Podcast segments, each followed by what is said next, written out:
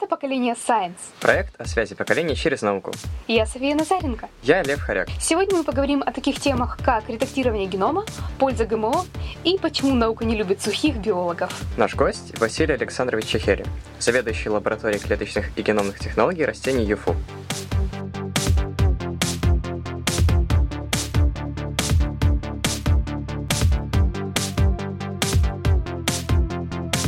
Василий Александрович, добрый день. Добрый Расскажите, день. чем вы занимаетесь? Я занимаюсь э, биотехнологией растений. Это включает как и генетические исследования, так и непосредственно именно биотехнологические исследования, то есть микроклональное размножение растений.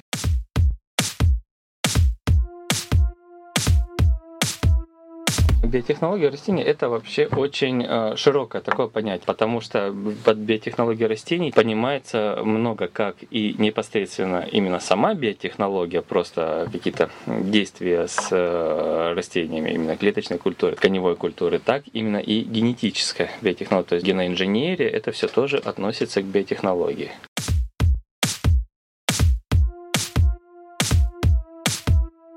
Биотехнология растений, ну, в принципе, любая наука не стоит на месте. Э, Расскажите, пожалуйста, о прорыве, совершенном в данной области за ближайшие десятилетия. Может быть, слышали геномное редактирование CRISPR-Cas9. Помогает вырезать ненужные нам гены, вот, и оставляя только как бы нужные. У нас, в принципе, в стране, да и во многих странах мира ГМО запрещены. Многие боятся ГМО. ГМО это как бы привнесение чужеродного гена в данный организм. Но геномное редактирование это как бы немножко отдельный случай. То есть мы не привносим ничего лишнего, мы просто вырезаем то, что не нужно, то, что может навредить, так скажем. И уже потом система репарации, восстановления ДНК она достраивает нужную То цепочку. есть некий регулируемый сплайсинг. Ну, можно сказать и так, да.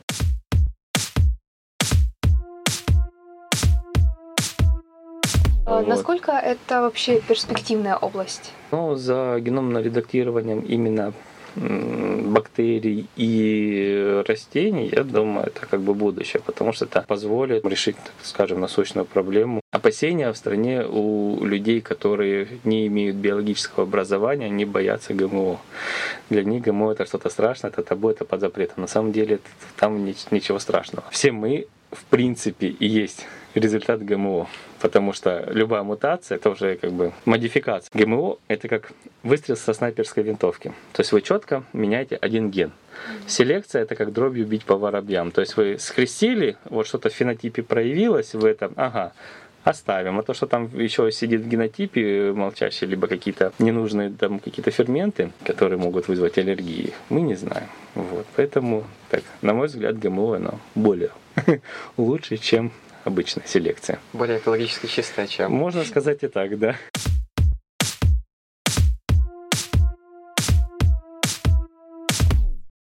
Кто сейчас э, в, в принципе в области биотехнологий занимает лидирующие позиции в мире? Первое место это ну, США занимает. Это самая лидирующая позиция в области биотехнологий. Как бы у них с этим и попроще, у них и с финансированием, и вообще, в принципе, с такого рода исследованиями у них э, меньше запретов.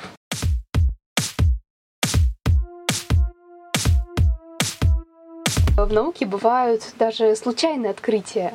Ну, если взять на примере химии и открытия йода. А какие вот биотехнологии были или просто в теории могли бы быть случайные открытия? Можете рассказать? Ну вот, да, нас- насчет случайного открытия. Вот, если вы немножечко знакомы с биотехнологией, биотехнология растений, вот именно микроклональное размножение растений, базируется на том, что мы на питательной среде с различными фитогормонами выращиваем различные растения. Под каждое растение подбирается именно его индивидуальная питательная среда. Этих сред множество. Существует тысячи этих модификаций сред, там кто-то что-то добавил лишнее, а питательная среда сама по себе состоит из макро- и микроэлементов, витаминного состава, вот, и многие играются именно фитогормонами различными. Так вот, стандартная для биотехнологии среда – это МС, Мурасиги скуга. Эта среда очень богата, она насыщена азотом, то есть как раз то, что нужно растениям для питания. Открытие этой среды, так скажем, было, можно сказать, так и случайно. Эти два ученые, Мурасиги и Скук, они работали, пытались найти вот, ну, так называемый гормон роста, что-то наподобие гормона роста, но для растений. Изучали э, табак. Листья табака взяли, высушили, озалили их и начали делать химический опыт, посмотреть, что же там содержится. Но они как бы так и не нашли искомый гормон, но зато они нашли тот микро- и макроэлементный состав и витаминный состав, который впоследствии им помог сделать питательную среду, которой уже пользуются по сей день уже на протяжении там, 30-40 лет. Учитывая то, что азот и соединение азота используются растениями для созревания даже в простой селекции, Да. что не так сильно уходит в науку, это больше практическая деятельность, то Но- открытие с научной точки зрения было вполне логичным. Да, но они как бы по большей части и открыли, что вот именно большая э, концентрация азота, вот именно в этой питательной среде, они стимулируют э, рост и развитие растений на питательной среде. То есть как раз можно и добиться роста и развития тех растений, которые трудно черенкуются, размножаются обычным путем.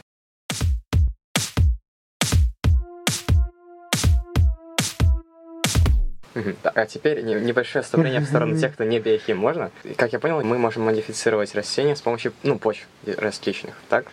Модифицировать с помощью почв. э, Ну да, ну, типа- не модифицировать, мы можем, как так сказать, провести селекцию. То есть Ага. мы, а, изменяя почвенные условия Мгм. какие-то, мы можем отбирать те генотипы, которые будут расти на вот этой почве. Ну, то есть Окей. Мгм.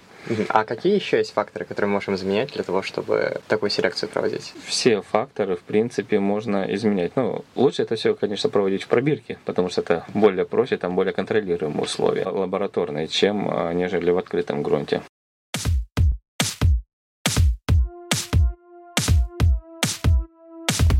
Так, ну теперь вопрос немного прикладного характера и больше относящийся к нам.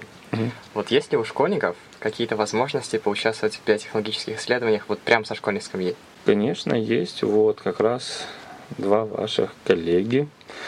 Вот, Алфеев Арсений и Матюшкин Владимир, они занимаются биотехнологией вот у нас в ботаническом саду. Мы открыты, у нас э, многие школьники, ну, знаю, на кафедре ботаники, да, а, активно занимаются. Вот Карасева как раз Татьяна Александровна, она многих школьников берет просто так, с ними занимается, вот, э, как вот делает науку. И мы, в принципе, для школьников от- открыты. То есть, если есть интерес, если есть желание, и они хотят дальше работать, как бы помогая, мы всегда за. То есть в теории я хоть завтра могу прийти под сад, постучаться в двери и сказать «Здравствуйте, я хочу помочь вам с биотехнологиями». В принципе, Это да, в, возможно. в теории, да, вот, э, там как бы договоримся встретить, что как, это начнем потихонечку вводить в курс дела, вот. Но тут главное э, видеть заинтересованность. Вау, это на самом деле это очень круто.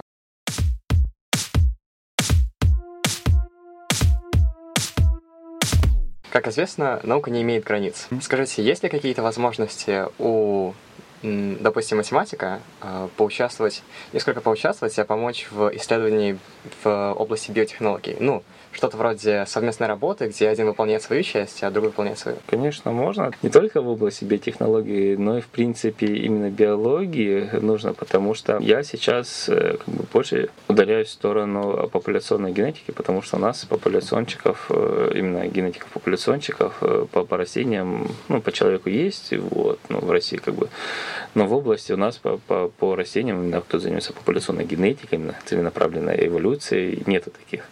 Вот, как бы хочется занять это вакантное место, вот, поэтому пытаюсь э, что-то посмотреть, обучиться, вот, и на фоне этого очень нужны именно математики, потому что популяционная биология, как и в принципе эволюция, либо биотехнология, тоже это, ну, это считайте математика в чистом виде потому что формулы по расчету различных составляющих популяции — это математика. Что-то новое придумать, что-то как-то какой-то новый коэффициент рассчитать — это математики нужны. А плюс к этому, если речь идет о секвенировании, нужны знающие биоинформатики. Хоть и наука не любит так называемых сухих биологов. Вот, есть как бы такой Узкий сленг это мокрые сухие биологи. То есть мокрые биологи это те, которые занимаются в лаборатории, делают что-то, а сухие биологи это биоинформатики. В биологическом обществе сложилась тренд, что типа биоинформатики пользуются чужими заслугами. То есть я взял растение, изучил его, секвенировал его, это там, аннотировал последствия.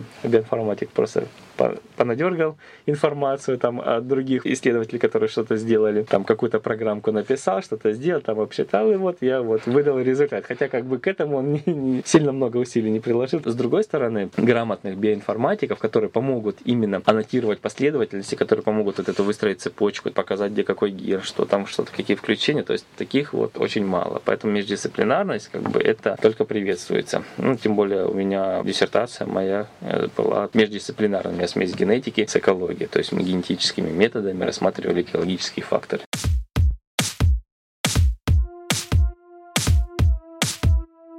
А как на вашем опыте относятся в обществе к ученому? Есть какой-то, ну, может быть, чувствуете престиж со стороны общества? Ну, тут как 50 на 50, скажем, как в анекдоте про блондинку. Все зависит от человека. То есть некоторые как бы с уважением, да, там, ну, молодец, наукой заниматься. Некоторые говорят, ну, зачем тебе это нужно? Занимайся чем-то полезным. Типа, пойди на завод работать, либо там принеси какую-нибудь другую пользу обществу.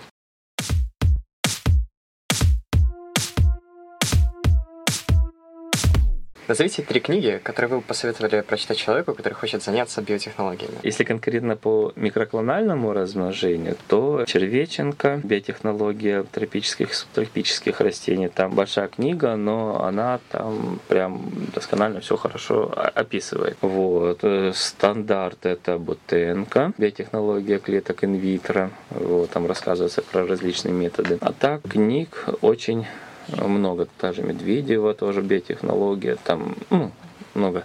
Если идти в сторону популяционной генетики. Там тот же Хедри, генетика популяции, тоже Ли, основы популяционной генетики, Левотин, микроэволюционные процессы.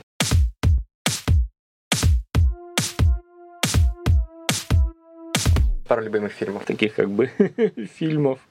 Не обязательно про биотехнологии. Прям таких любимых как бы, ну и не назову, у меня таких нету. По большей части там по сериальчикам. По крайней мере, наиболее заинтересовавший вас. Ну, наиболее заинтересовавший, вот прям такой хороший фильм Гатака. Про область геномного редактирования. Старый фильм, но очень хороший, прям такой. А так хороший еще Интерстеллар. Спасибо вам за очень интересный диалог. Спасибо за вопросы. Надеюсь, мы с вами еще встретимся. Да, конечно, приходите. Знания.